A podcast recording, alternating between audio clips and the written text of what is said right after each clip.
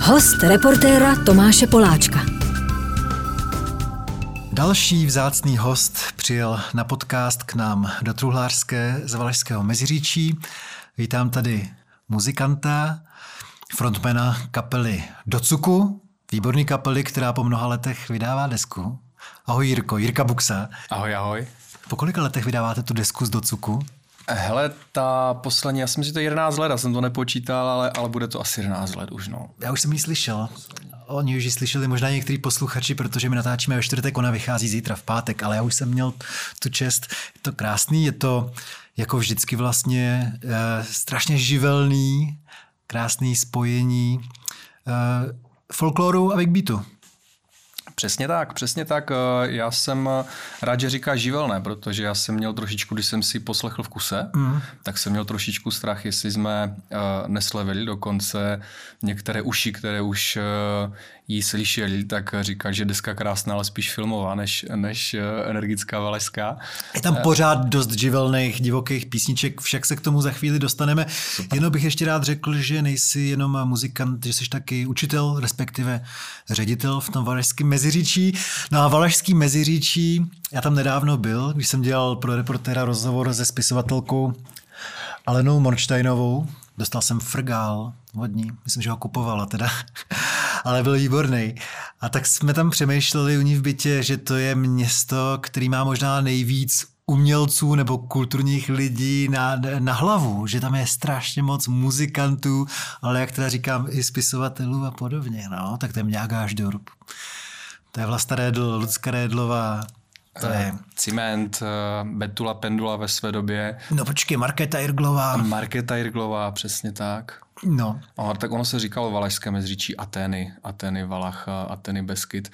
A tak já doufám, že teďka ty, ty, ta nová mládež, která tam kvete a která uh, tam teďka za, bez, prožívá to, co jsme tam eh, prožívali my před 20 lety, tak je taky pěkně nastartovaná. Je tam spoustu úžasných mladých kapel a vrací se i ten folklor na zpátky, takže já doufám, že to bude trvat i dále. Tak možná v tom máš trošku prsty, jakožto pedagog, ne? Doufám, doufám, doufám, že se ten otisk jednou můj naplno projeví. Uh, učívám uh, samozřejmě hudebky u sebe ve škole a máme spoustu hudebních formací a sborů.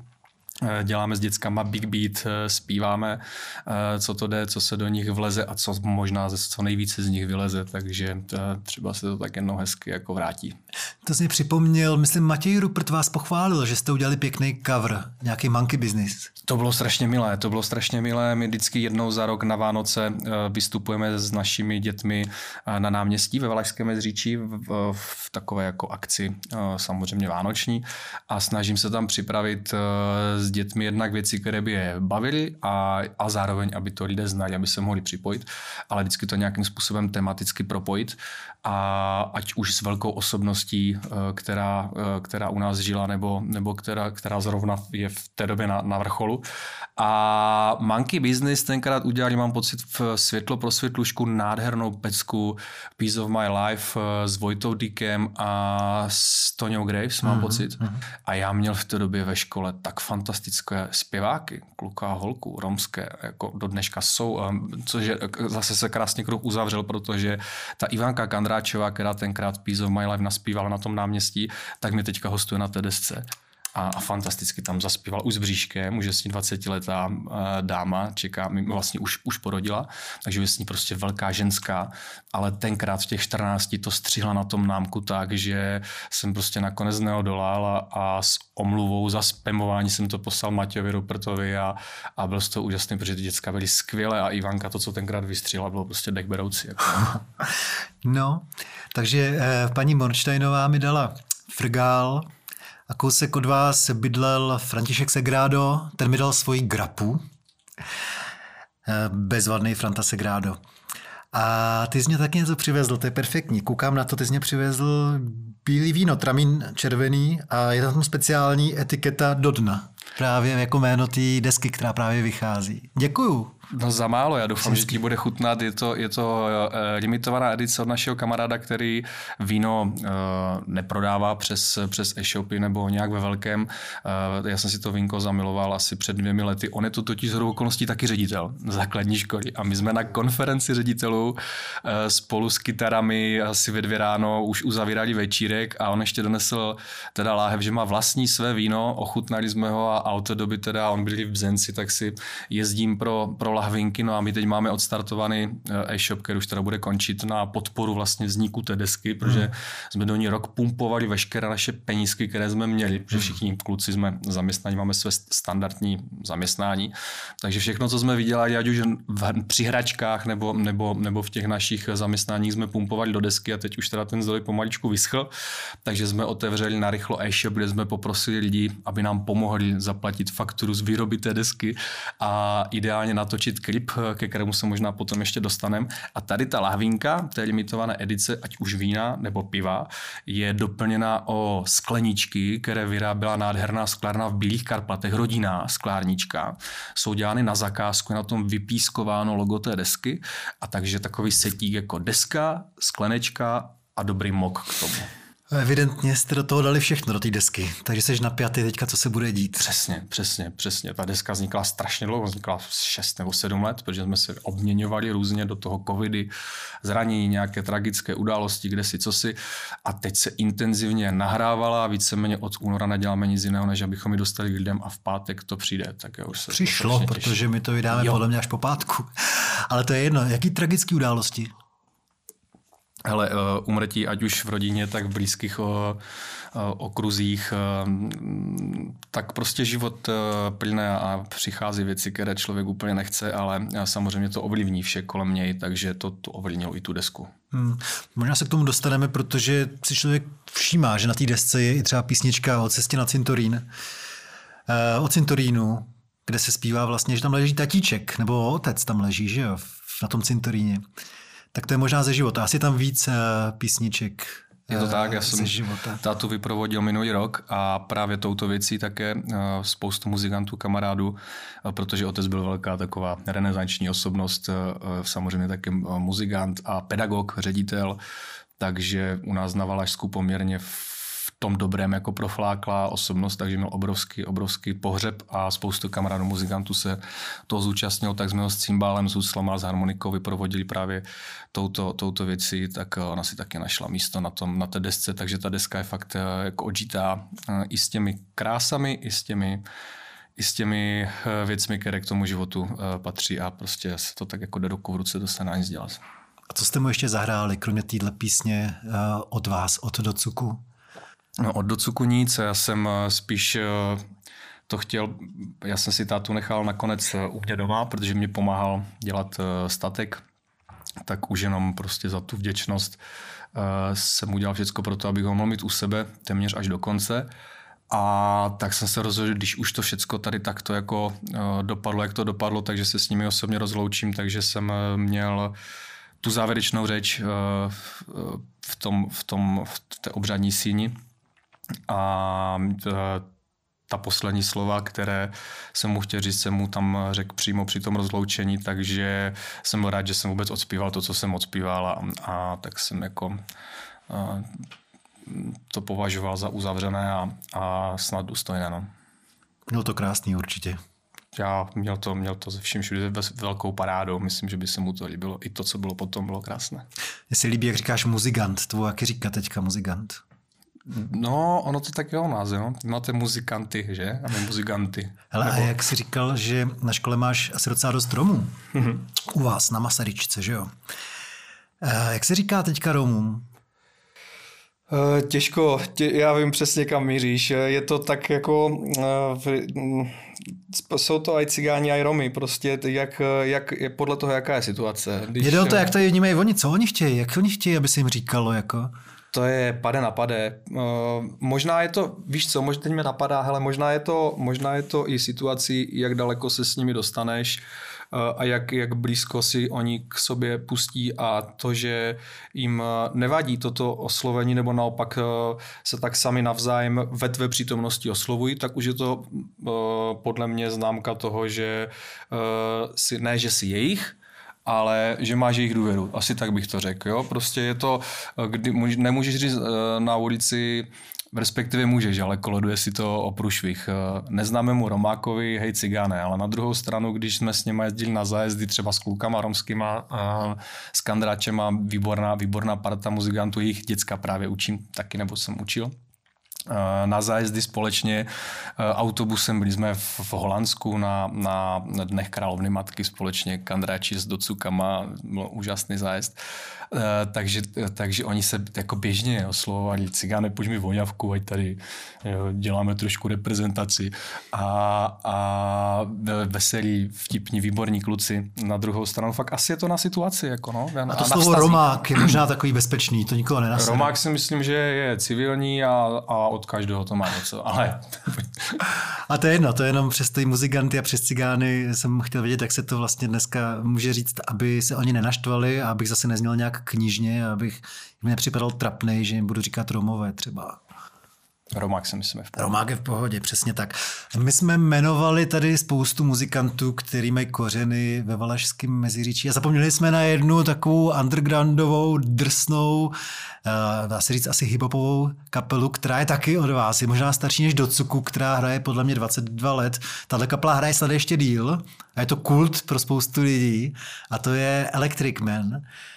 A tady bych možná udělal pauzu a pustil bych jednu z písní, která je na té vaší desce do cuku, protože mě to poměrně překvapilo. Ta píseň je docela drsná. Pak mě musíš říct, co na to říkají teda tví žáci, jako co to pan ředitel tam jako vyvádí, jo. Takže si uh, pustíme písničku, která se jmenuje Páčí se? Páčí se. Páčí se mi páčí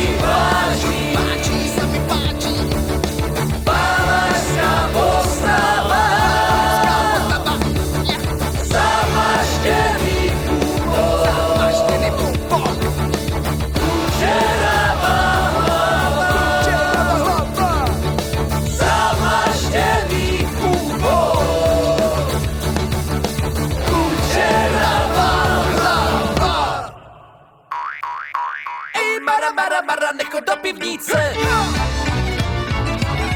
Chlapi si dávají, chlapi si dávají dole nohavice Tak já nevím, jestli tohle bude největší hit eh, z celé té nové desky, každopádně každýho to zaujme.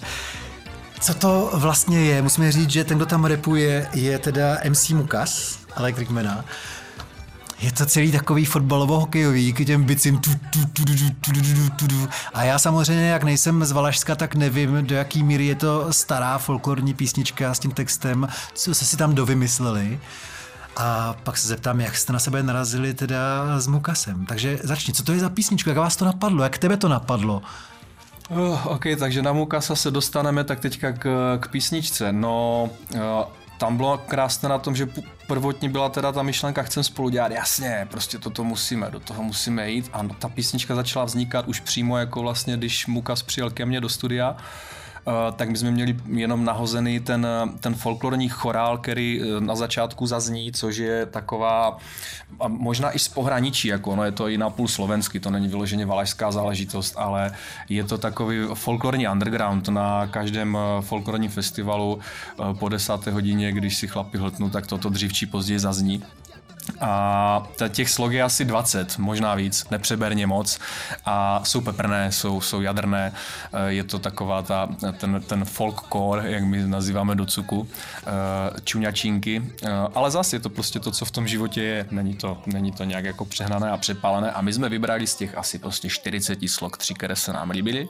Poslali jsme to Mukasovi, no a když on přišel, tak jsme si s tím pohrávali a on začal vlastně do toho formovat tu svou představu.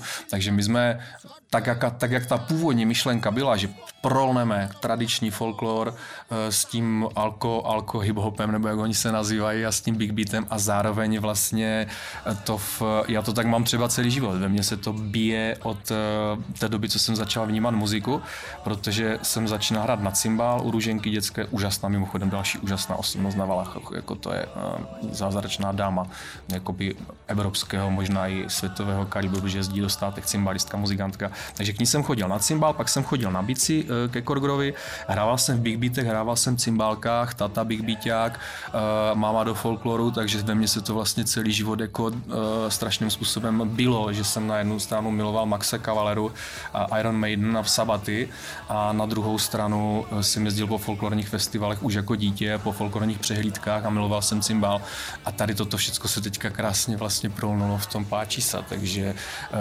hiphopová a crossoverová kytara z Rage Against the Machine, na kterou hraje Sahara ještě z Electric Manu, oni jsou tam dva kluci z Electric Manu a do toho ten eh, kolovrátek, eh, taková ta mantra, eh, hok, hokejová, skoro až fotbalová přesně.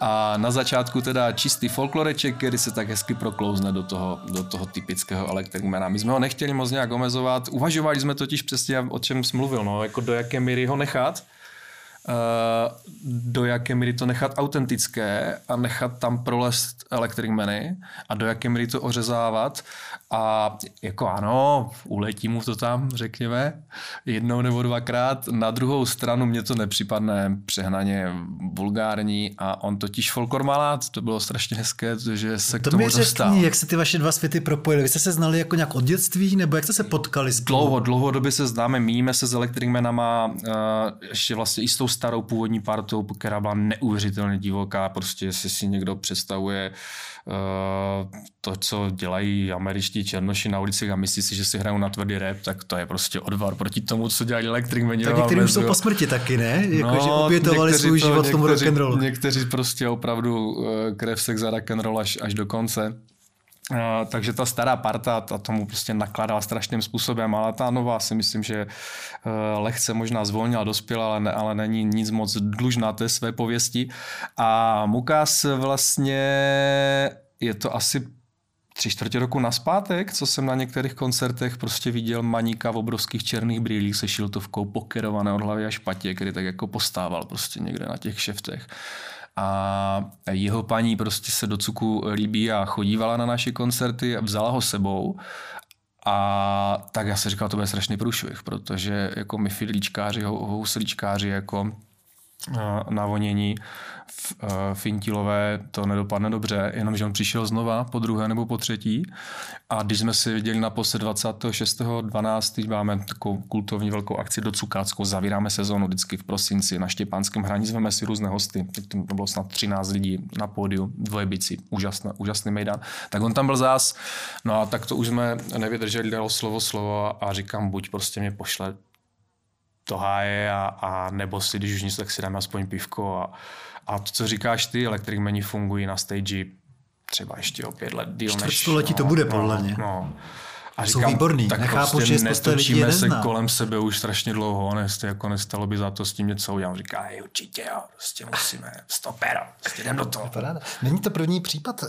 Uh, už se to stalo přinejmenším jednou, že hrubá hudba takhle angažovala asi na minutku si tam kata s Pragou Neon. fantastický projekt a o to, tam to bylo ještě o to, mě spadla brada, když jsem to viděl, protože horňáci jsou na svůj folklor a na své tradice a na své kořeně strašně hákliví. Oni jsou ortodoxní, oni jsou nejsou schopní. Já jsem na horňáckých slavnostech dostal smyčcem přes záda, protože jsem otevřel hubu ve chvíli, kdy jsem měl jí mít zavřenou, protože rozkazoval někdo jiný, jako, takže oni se tam s tím vůbec jako nemažou. A to, že vlastně se podařilo uh, panu Hradilovi z Tata Boys jako něco takového prolnout a propašovat do těch jejich jako uh, do té jejich muziky něco takového klobouk dolů. To jsem úplně připomněl. Kato je liga, no. Nejexotičtější zážitek mého života byl jsem na Fašanku ve Velký nad Veličkou. To bylo hrozný. Já jsem taky tam asi o, v noci jsem někomu se pokusil ukrást kontrabas a taky jsem dostal přes držku. No jasné, tam jako... A je, jsou na to různé názory. Prostě horňáci jsou svérázní jsou, jsou tvrdí a jsou na to prostě možná až třeba si jako by se říct folklorní fašisti. Na druhou stranu, díky tomu ale mají to, co mají. To je tak úžasný. To je prostě tím, že oni si to nenechají jenom tak lehce v úzovkách sprznit a lpí na těch tradicích a tu svoji muziku tak milují a hlídají si, tak proto prostě pořád je to to Horňácko takové, jaké to má, takové koule. No ono to mluví vlastně i Franta na konci toho klipu. Franta, K tomu se asi dostaneme, no ale já nevím, my jsme vyráželi od domu k domu s tou muzikou třeba v 9 ráno a třeba tak do pěti odpoledne to byla nejkrásnější akce, jakou jsem v životě zažil. To bylo něco úžasného, ale pak bohužel mi to sejmulo. Jakože nevím, kolik jsem měl v sobě, ale flašku slivovice už určitě směl v sobě a najednou bylo zlé, že jsem začal ztrácet vědomí. Prostě není to nic pro Greenhorny, tady e, tahle akce, ale do té doby to bylo něco kouzelného. Oni taky eh, prostě nesmíš dorazit do té, do té meze. Tady jako bavit se s tebou budou, pít s tebou budou, oni jsou srdeční, všechno, ale jakmile dojde na zpívání a na muziku, tak hol to chce trochu tu pokoru, protože oni totiž tu pokoru k té muzice svoji mají obrovskou. A proto o to více naštve, když přijde prostě nějaký hen kam počkaj jako z přehraničního okresu a chce se jim do toho nas, na, naštvat a po ničím, takže oni jsou na to velice hákliví. Jako no. Ty jsi uh, odmala byl mezi muzikanty, už to říkám správně, Super. že jo? Uh, ale taky jsem slyšel, že si vyrůstal jako zvůní benzínu. A pak už to nikdy nerozváděl dál. To znamená, že tátu nebo někoho zajímaly i autáky a motorky? Motorky, motorky, táta byl ze třech bráchů a ti od malička eh, jezdili na všem, co trochu zavrčelo a já jsem to tak jako tím, jak vykládal ty story před, jak někdo před usnutím vypráví zážitky z vojny, tak on nám vykládal zážitky z mládí, jsme to samozřejmě s bratrem milovali a, a část tady těch historek eh, bylo o tom, jak s bráchama rozjezdili všecko, co prostě se rozjezdit jako podařilo, křížili různě motory a svařovali kostry a vyráběli si motorky a a zprovozňovali gazy, které byly na Kostelanech, kde se narodil právě na Chřipsku, eh, co tam zanechali Rumuni nebo co bylo z druhé světové války, tak všechno se podařilo zprovoznit, takže já jsem k tomu měl blízko a chtěl jsem také prostě následovat ten, ten, ten uh, nebo být jak ten můj vzor, takže jsem jezdil od Pínsku, Simpsonu přes, přes Javíčky až po velké motorky a, a dnes mi to drží. Motorku miluju, mám to mám i v garáži a, a i když jsem měl místo maturity bouračku, jsem maturoval na vozíku vlastně, protože jsem se o svaťáku rozbil eh, s kamarádem na motorkářském srazu v Rožnově. Jak se ti to povedlo? Eh, no potřeboval jsem už, jsem ho dlouho učil, tak jsem chtěl vypnout hlavu na chvilku a odjel jsem do vedlejší dědiny do Rožnova pod Radoštěm, kde byl obrovský motorkářský sráz a, a tam jsem se nechal svést a byl jsem v blbou dobu na špatném místě a ve 130 jsme trefili kandeláber a, a skončil jsem s hematomem na močáku s prasklou pánví, byl jsem do, dokašovaný tenkrát jako strašně. Nicméně tu maturu jsem nakonec stihl, načgali mě práškama asi o dva měsíce později, ale hodili mě do sanitky, odvezli mě na Gimple, tam jsem odmaturoval, půlce po druhém předmětu asi jsem dostal ještě nějaké dobroty, dožili a potom jsme jeli Eh, do hospůdky, která byla vlastně hned přes cestu, aspoň na chvilku, prostě, že si to chcem s kamarádama, s tátou a s spolužákama užít a potom jsme si tam volali ale rychlou. A když jsme říkali, že prostě chceme, aby pro nás přijela sanitka, tak nám to dvakrát típili, protože do hospody si sanitku jenom tak jako nevoláš, že? A když potom, když, když přijeli sanitáci a, a jasně jsem byl na vozíku a zase už jsem začal trochu odpadat, protože mi najížděli všechny ty kapačky. To je jako tak, jako z filmu tak nějaký, to je prostě Valašské mezříčí, no. Tak, tak mě naložili, odvezli mě na zpátek, já jsem koupil asi čtyři šampaňské a sedm lahví vína, to jsem rozhodil po sesterně a primářom, kteří se tam o mě starali. A pak jsem ducl asi na třiny, takže nevím, ale prý jako večírek super, že, že, že to tam bylo pak dobré. Počkej, no. nadžigali, ducl, Nadžigali, že do tebe jako naprali nějaký prášky? Řekl jsi nějaký nadžigali slovo, že? Jo, nadžgat, jako napchat. A ducl, že jsi jako usnul na dny. dal jsem spínkáčka potom, že to bylo strašně moc. Jako, no, tak jsem, Mejdan na sesterně jsem eh, prospal, což mě teď zpětně mrzí. No, to mohlo být, to mohlo být dobré. Můj maturitní mejdan na sesterně ve Valašském jsem prospal. To je vlastně teď, když to beru zpětně, to je jeden z největších prošvihů mého života. Je to je hrozný. No jo, tak v Setinská relí to je nedaleko, že jo? Já znám rodinu Chytků, to je výborná rodina. Táta pořádal tu Setinskou relí, jeden syn jezdí jako navigátor Dakary a druhý fotí ty eh, Dakary a podobný akce a fotí je úplně nádherně. Tu Barunka, mají- že? Jako Zelinská, Valeš, Barum, Barum Rally, Valaška. Valaška. Tak, jo. No, no, no. Takže to je takový motoristický kraj. Hele, a ty jezdíš na té motorce i na Balkán, a tak? Jo, jo, jo, jo, já jsem, já jsem tomu dal korunu asi před 6 lety. Uh, mě inspiroval sused, který u nás na Kotárok na Pasekách byl kousek pode mnou. Kluk, teď se ho nechci dotknout, Ježíš má 50 si myslím, že má třeba. Ale ultimátní extremistický sportovec, neuvěřitelně akční živel, který pořád něco podniká. A já jsem v té době před těmi 6-7 lety motorku druhou neměl, protože se mi narodili holky, kde si co si, já jsem si byl, že jezdit nebudu, dokud budou malé, takže mm, pořád mi to tam tak v hlavě někde jako vrtalo, že bych se na ty dvě kola chtěl vrátit ale nebyl na to vhodný čas a on se vrátil z Gruzie z treku na motorce a večer jsme seděli na pivku, on to vykládal a se říká, že mě to chybí, na to chci zpátky. Tak jsem si pořídil tenkrát apríli a uh, dal jsem dohromady uh, partu, tenkrát jsme jeli vlastně jenom ve trojku a začali jsme objíždět tady tyto, tyto věci, protože jsme, uh, to naštěstí nás jako spojuje tady ta láska k těm, spíš té divočině, k těm lesům, jako my jsme, my si totiž hrajeme blbečci jako na kovboje, my to tak nemáme, že bychom potřebovali řezat asfalt v Alpách na serpentinách, ale my si sebereme spacáky, karimatky, nějaký otrhaný svetr a valíme právě třeba ten Balkán, uh, Bosna, Sa- Sarajevo miluju, uh, Rumunsko, Ukra- na Ukrajině jsme byli, takže na 14 dní, když to jde, když to čas a rodina dovolí, vypadnu do těch lesů. A tam teda neže rajtovat po cestičkách, a jak tady někteří naši enduráci kolem mého baráku, ale spíš po těch dlouhých loukách a pastvinách prostě a tam si rozdělat ten oheň a večer vytáhnout ten plecháček a, a dáš si sklenku toho Jamesona prostě uprostřed ničeho. Přes ten, přes ten Balkán eh, se dalo jet, eh, v té Bosně jsme třeba dva dny jeli a na nikoho jsme nenarazili.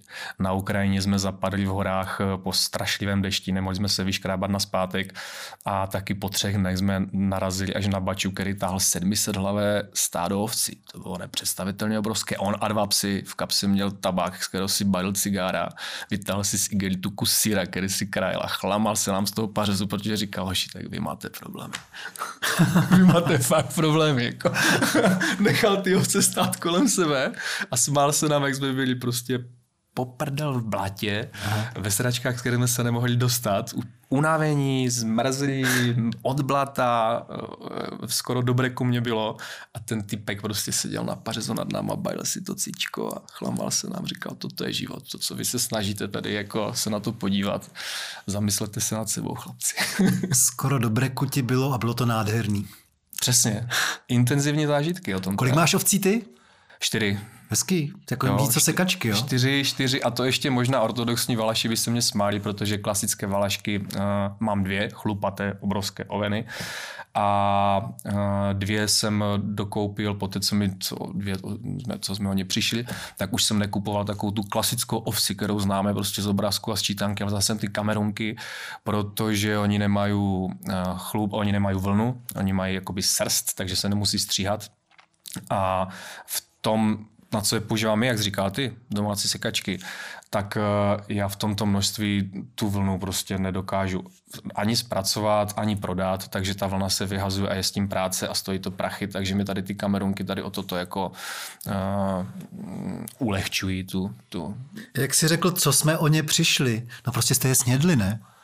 Ne, jednu mě ukradli, normálně, jak se zvýšil turistický... Na Valašsku je takováhle jak kriminalita. Se, jak, se, jak se zvýšil turistický ruch, no protože my tam máme strašně dobité a hnusné cesty a jsme v pohodě, ale když nám raz za čas tu cestu spraví, ta, tak se tam strašně zvýší jako průtok turistů. A o jednu ovcu jsem přišel a jednu, jednu jsme teda Jedna se ztratila, to uslyšeli holky naše, ježišmane, moje dcery. Teď jsem si uvědomil. Přijeli sousedí, přijeli kamarádi z Gimplu, měli jsme sraz a ta jedna ovce se ztratila. Takže se snědla.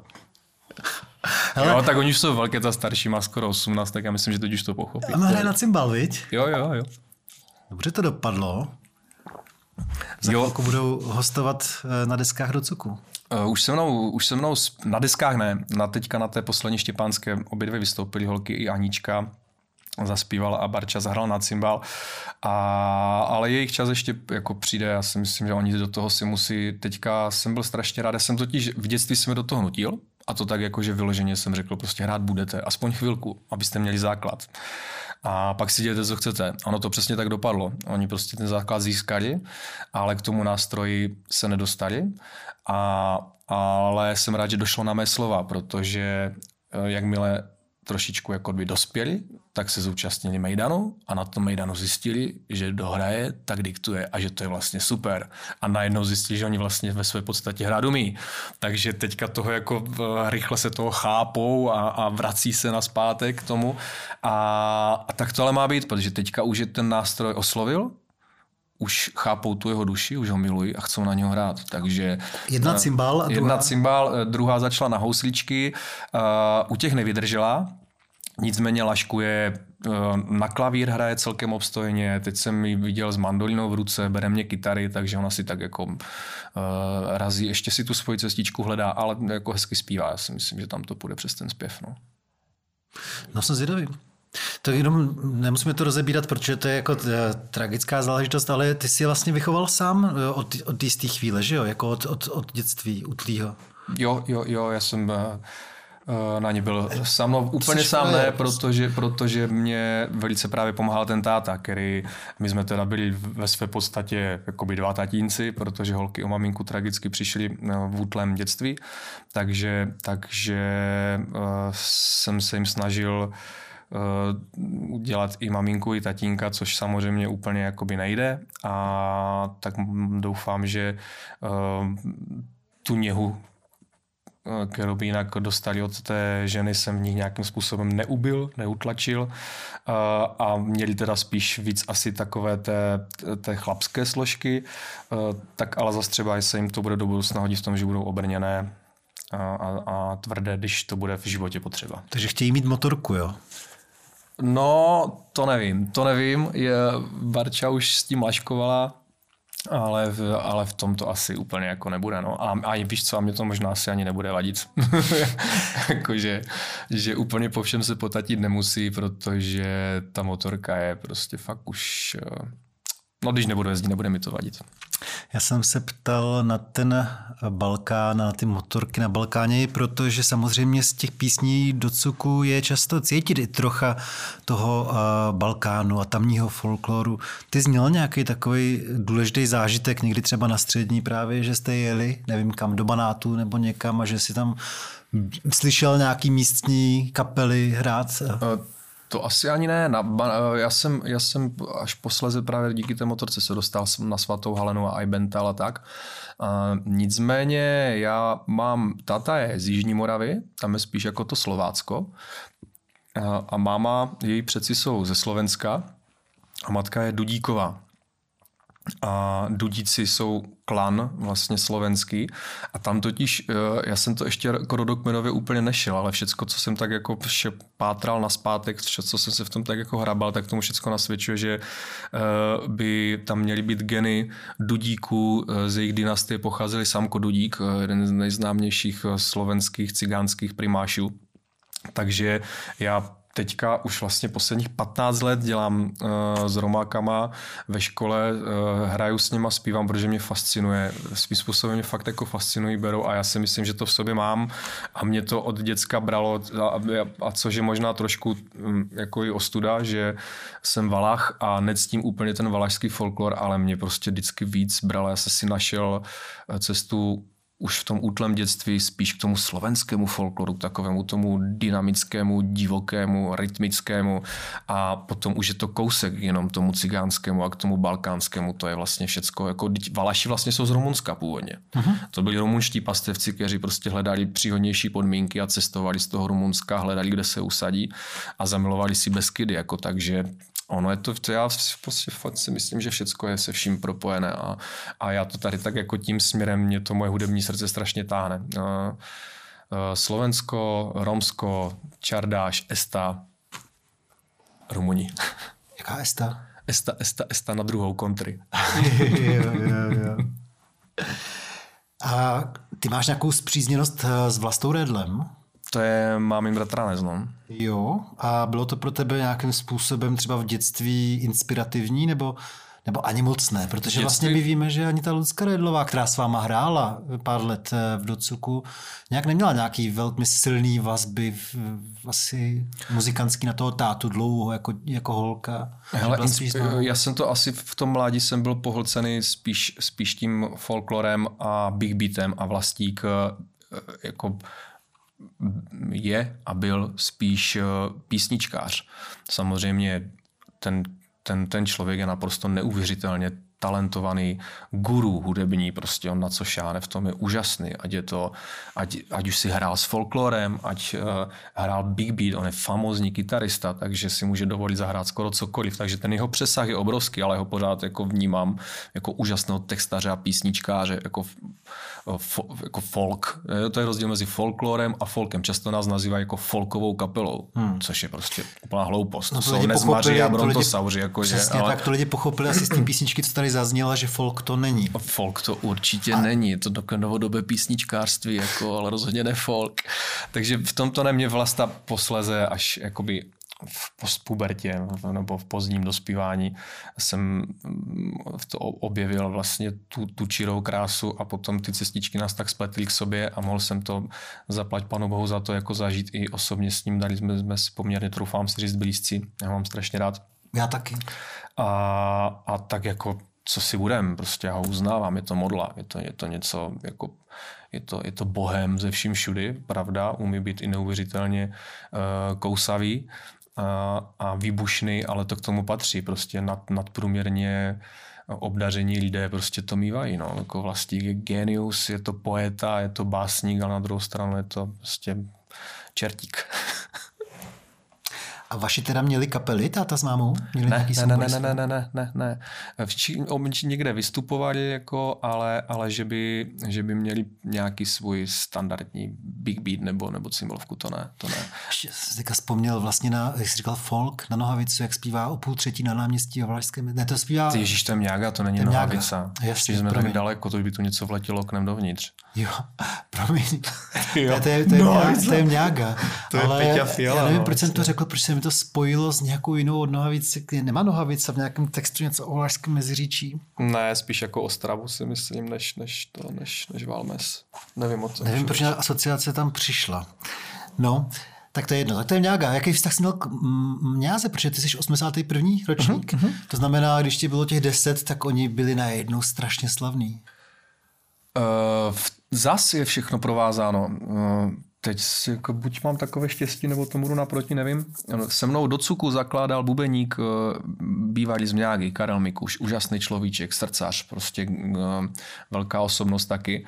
A právě přes něj jsem samozřejmě, jednak jsem nějakou znal od dětství ze všech valašských špalíčků a ze všech zábav, prostě, které jsem obrážil a kde jsem všude chtěl být, protože mě bych být jako přitahoval. A přes Karla jsem se s klukama uh, seznámil i, i osobně a Mňága je uh, boží v tom, že pokračuje a že Peťa Fiala dělá všecko pro to, aby jednak si zachoval svou mladistvou duši a vzhled, aby neustále působil tak skvěle, jak působí. Uh, ale on to přenáší na tu kapelu a ta kapela pořád šlape a pořád funguje. A proč to říkám? Protože jsem vlastně byl před pěti lety poprvé s mýma holkama, s holkama na špálku. Byl to jeden, podle mě, jeden z prvních takových větších koncertů na špálku, na Valašském špalíčku, mm-hmm. kultovní festival u nás ve Valmezu, abych to, abych to upřesnil a dořekl. A holky tam zažili úžasnou euforii. Byli na velkém koncertě uh, Valašsko-mezické kapely Mňága až Dorp a úplně to pohltilo a oni si tu kapelu zamilovali a teďka dceři je vlastně 17 a sjíždí ty desky, které jsem sjížděl já a miluje a fascinuje úplně stejně, jak, to, jak, jak, jsem, jak, jak fascinovali mě a stahují si od nich novinky a chodí na jejich šefty, to je prostě boží. Takže my máme tu nějakou opravdu je jako hluboko nás a pánové, díky vám za to celým svým upřímným srdcem. Bezvadný jsou. A když ti bylo třeba těch 18 a 19 a promeškal si svůj vlastní maturitní mejdan se sestrama, tak tehdy jsi představoval, že budeš jednou spíš profesionální muzikant, anebo že budeš učitel? Nikdy, nikdy jsem nechtěl být ani, hele, já ani teď nechci být profesionální muzikant. Já jsem chtěl být od šesté třídy učitelem. Jednak proto, že se mně strašně líbilo, jak to s dětskama uměl táta a jak prostě všichni On byl teda popravdě řečeno takový jako prvorepublikový učitel. On nikdy nešel pro slovo daleko a už vůbec ne pro ranu, protože on si nebral servítky nikdy s nikým padní, komu padní. Na druhou stranu eh, ve své době prostě by se pro děcka rozdál a dělal pro ně první, poslední od spávání v lese, různých táborů, vedl kroužky, letecké modeláře, jako takže když jsem viděl, jak eh, ty děcka mu dobrém, dobrém slova smyslu zobou z ruky a jak se za ním absolventi po letech vracejí a jak ho nadšeně zdraví na ulicích a kdekoliv se ukázal, tak někdo vyskočil a začal Dažinovi kupovat panáky nebo piva, protože ten mě učil tam, ten mě učil tam. Jako a Dažin o, Drahomír.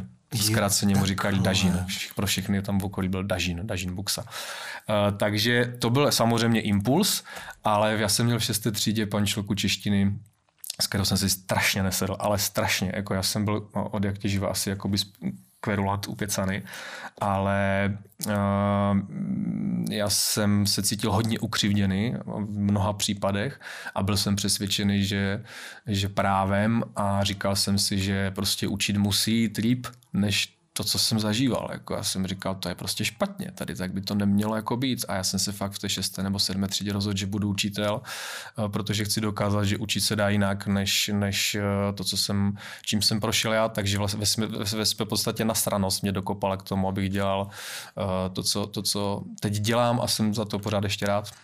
Oni musí být rádi, ne, že mají takhle mladýho uh, učitele, frajera, který má dobrou kapelu, se kterým je evidentně sranda, jako to vyhráli asi v loterii ty děti, co chodí na Masaryčku. Ty jsi chodil taky na Masaryčku? Ne, ne, ne, já jsem nechodil na Masaryčku, ale, ale, ale jsem tam celý svůj profesní život a dělám všechno pro to, aby, aby tam ty děcka byly rády. Rozhodně se s něma taky nemažu, jedu v, v těch kolejích toho mého táty a zakladám to na tom, ale snažím se co nejvíc, a to i ve vztahu ke kolegyňkám a kolegům, zakladám si na, na klima té školy, protože si myslím, že když je důvěra mezi lidma, a to teď jako ve vztahu jak už k dětem, anebo k těm kolegům, a když je tam dobré klima, kde se cítím dobře, tak pak můžou být výsledky a potom člověk něco do sebe nechá, eh, nechá se ovlivnit.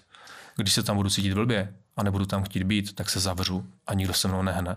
Takže se snažím to stavět tady tak na tom, aby nám tam bylo dobře, aby uh, holky, učitelky prostě tam si mají tu práci strašně těžkou, strašně těžkou, nepředstavitelně těžkou a zvlášť u nás na škole ale stavím to na tom, aby, aby byla dobrá parta, aby ty holky spolu chtěli pařit, aby spolu chtěli být, protože dokud si budou tady takto věřit a nebude jim vadit spolu prostě jezdit eh, do sklípku, jak jezdíváme, nebo na různé výjezdní akce a budou chtít spolu slavit narozeniny a vánoční večírky, tak to znamená pro mě je to signál, že si ty holky nevadí, že spolu chcou být a tím pádem jsou schopné podle mě i to předávat dál těm dětskám. No jo, ale tak to, to si řekl hezky, ale řekněte ještě konkrétněji. Ta těžká situace je právě proto, že tam je docela dost uh, cizinců nebo těch romáků. Jo, jo, jo, je to, je to já jednak, jednak mám ještě pořád dost romských děcek, uh, tam byla strašně složitá situace.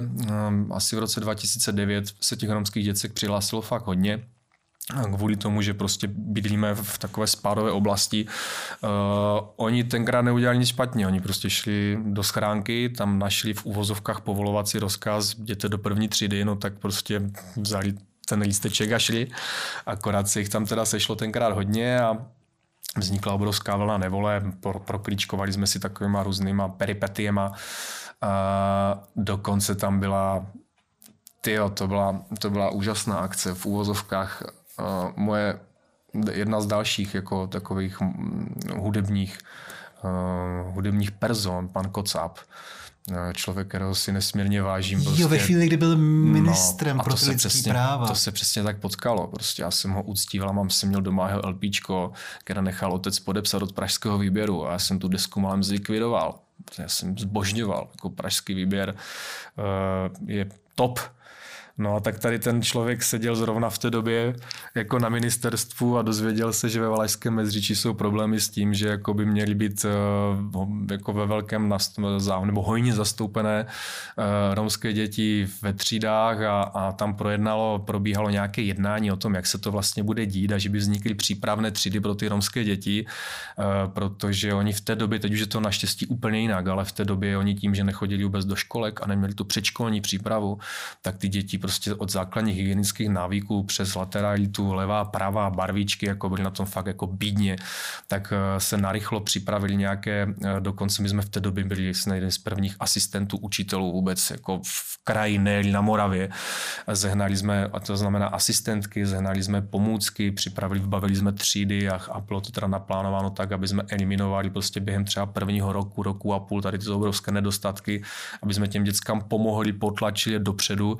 No a potom to teda všecko tak nějakým způsobem jako pro, propletli a pěkně promíchali tak, jako jak to má být.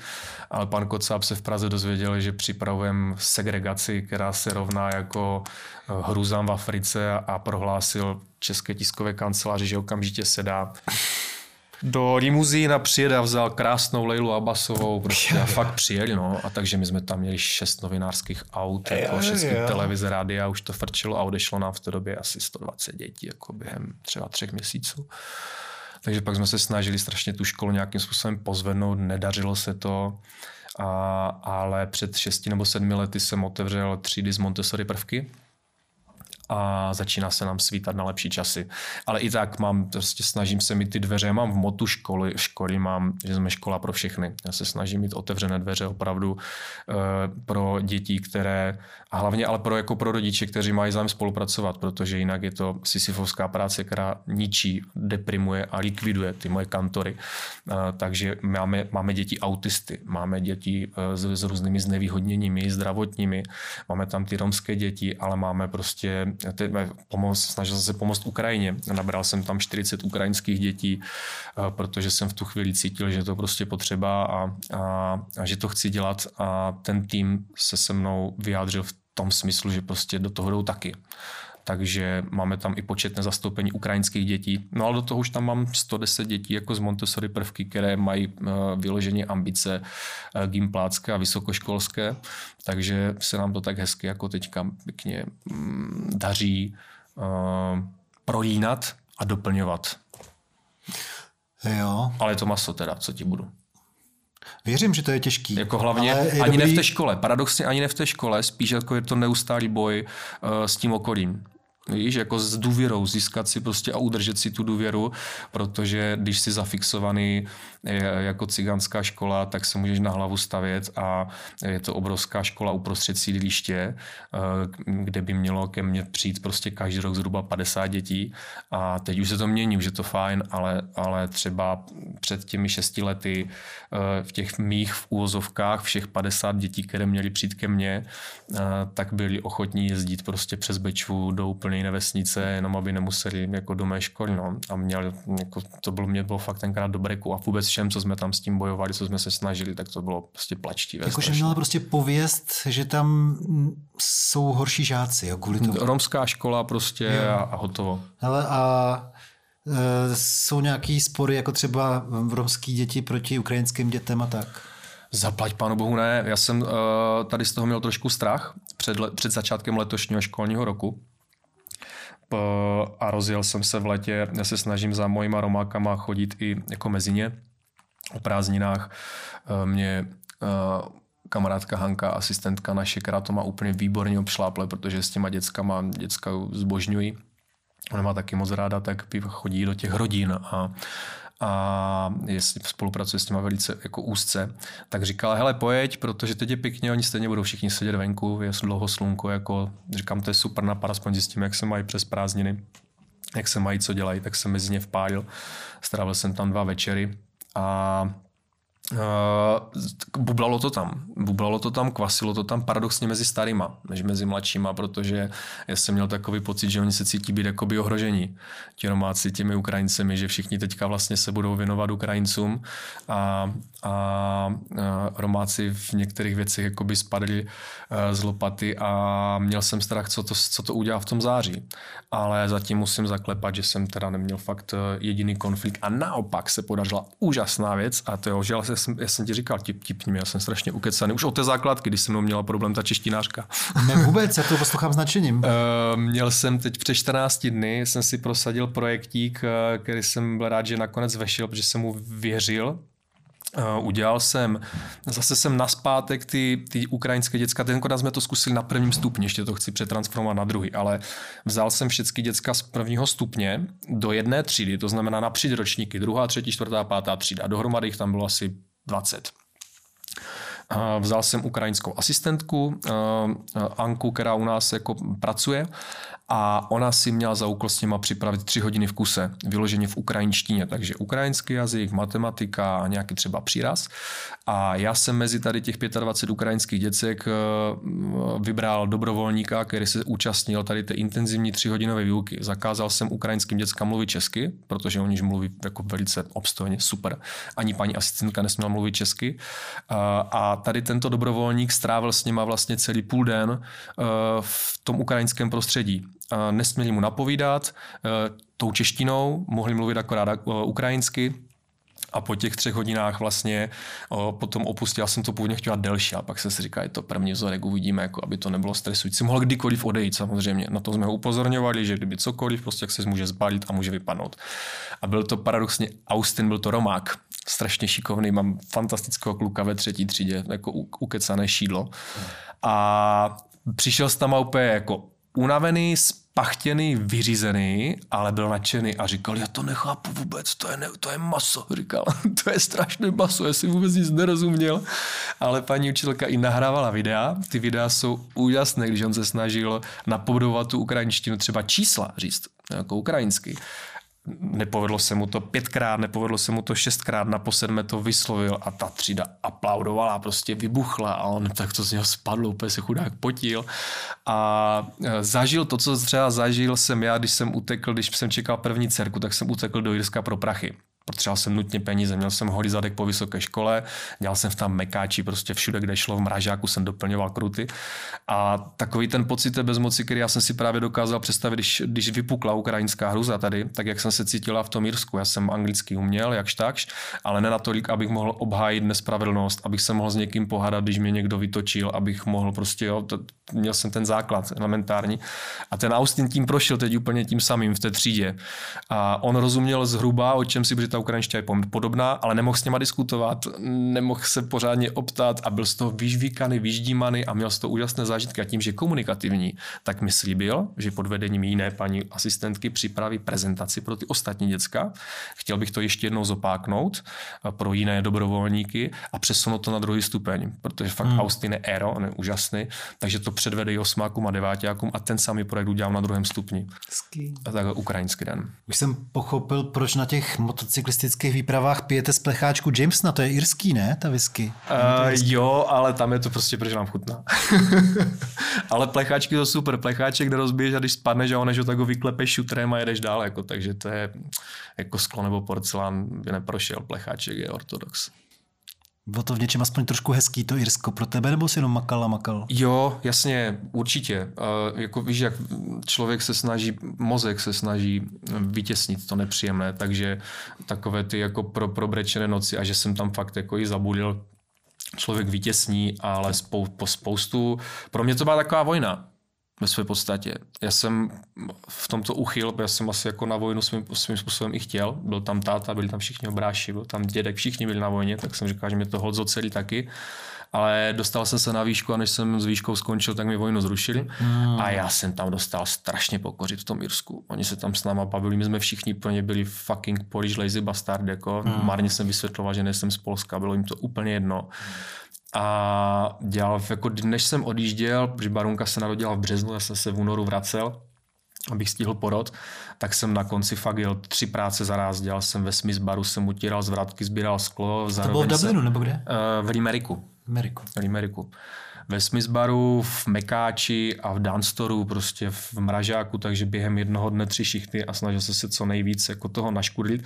A pak už to samozřejmě bylo lepší, když se dostaneš do toho, do toho driveu a trošku ten jazyk ovládneš, tak je to v pohodě, ale uh, samozřejmě i to podnebí, které tam bylo, takže neuvěřitelně pořád nasmrkaný, nemocný, ukuckaný s nosem jak s bambulou. Uh, měl jsem tam bráchu a ještě jednoho kamaráda, ti neměli ani slovo takže jsem zháněl práci i pro ně a žil jsem v Bruseli za ně tři čtvrtě roku. No. Ty kráso. Celou dobu, co byla žena těhotná, si byl. No, no, no, to no, no, věci. Ale přijel jsem, opravil jsem byt, koupil jsem ledničku, pračku, půlku auta a opravil koupelnu, takže Barunka se narodila už jako do pohody. A to měli do cuku, jaký to byl rok teda? Uh, toto bylo 2006. 2006 to měli do cuku teda nějakou krátkou pauzu. To měli ale, pauzu, no. Ale v podobné době tam vlastně hrála, eh, zpívala s váma, hrála na mandolínu ta Lucka Redlová, zmíněná dcera od Vlasty.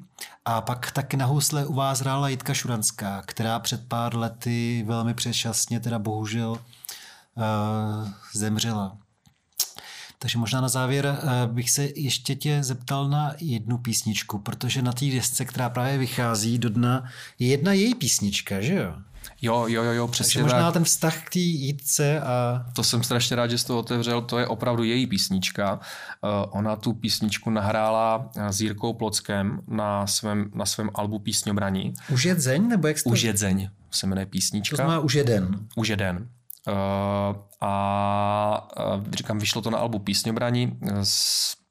A ta písnička mně se teda strašně líbila, je taková jako chytlavá, zase jako rytmická, pěkná a Jítka byla přesně to samé, prostě energický, na jednu stranu citlivý, citlivý človíček, lásky plný, ale když za to chytla, tak dokázala propařit tři dny a tři noci v kuse v takovém tempu, že chlapi prostě odpadávali.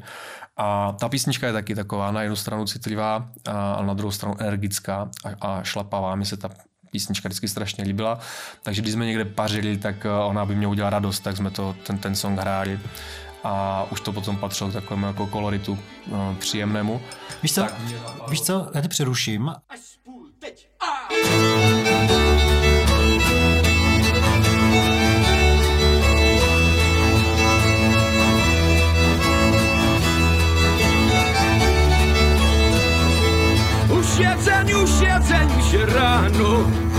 Vyšla z hvězdička nad Komárno, nad Komárno, až na Bucín, už tě je duša má neví. Promiň, Jirko, že jsem tě přerušil, aspoň ukázkou z té písničky a můžeš pokračovat, jestli si vzpomínáš, jak navázat nit. Jo, no tak, tak teda ono to tak vlastně samo vykrystalizovalo, když jsme na tu jítku chtěli vzpomenout, tak mě to připadlo jako jedinečná možnost tu píseň uh, uchopit a v stádii vzpomínku a hold a tentokrát spíš asi ne jakoby zpěvačce, ale jako houslistce mě napadlo, kde byla výborná uh, houslistka. A tak jsem pro tuto příležitost se pokusil oslovit kamarády Primáše z Valašska, což samo o sobě byl těžší problém, než jsem, uh, nebo vysoký cíl. Dopadlo to dobře, naštěstí. Zrealizovalo se to příjemně, ale měl jsem z toho obavy, protože primáši jsou uh, chlapi, kteří vedou cymbálovky a, a, a každý primáš si myslí, že uh, je ten nejlepší a dát čtyři kohouty dohromady do jedné místnosti a jako persony, tak jsem z toho měl trošku jako obavy, ale všichni čtyři na to kývili právě už jenom kvůli tomu, že to bylo kvůli no, houslistce, jídce, no, úžasné holce. A všichni teda si našli v tom svém napichovaném uh, životě chvilku času a že to bylo opravdu náročné, protože jeden lítá po světě a to doslova po světě. Uh, druhý žije v Brně, třetí tady v Praze, takže jako je to, je to, bylo to fakt napichováno, ale podařilo se. No a perličkou na tom všem bylo, že na tu spolupráci na poslední chvíli kývl i František Černý z toho Čechomoru, což není taky samo o sobě. Ehm, myslím si, že hodně lidem si konečně plásnou do těch ruk a řekne, no tak a je to tady, jako celý život jim říkáme, že jsou to valaští Čechomory, to se dalo čekat. Jako. Já bych probral tady tu kapitolu s Frantou Černým v závěrečné části, která už bude jenom pro naše podporovatele z Patreonu, ale na závěr tohle povídání pro všechny bych teda řekl, že kdo chce, tak už to může vidět v tom klipu, který jo. už vyšel a který je zajímavý i tím, že i po dohrání písničky to necháváte chvilku ještě jet tu kameru a je tam vidět teda Franta a v roli vypravěče až pábitelského typu. Takže uh, už je dzeň, je jako videoklip k nalezení všude na vašich eh, sociálních sítích a na YouTube a tak dále.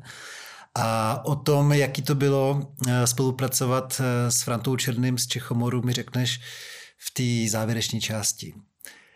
Zatím ti moc krát děkuju, že jsi za náma přijel a přeju té desce, ať je co nejúspěšnější.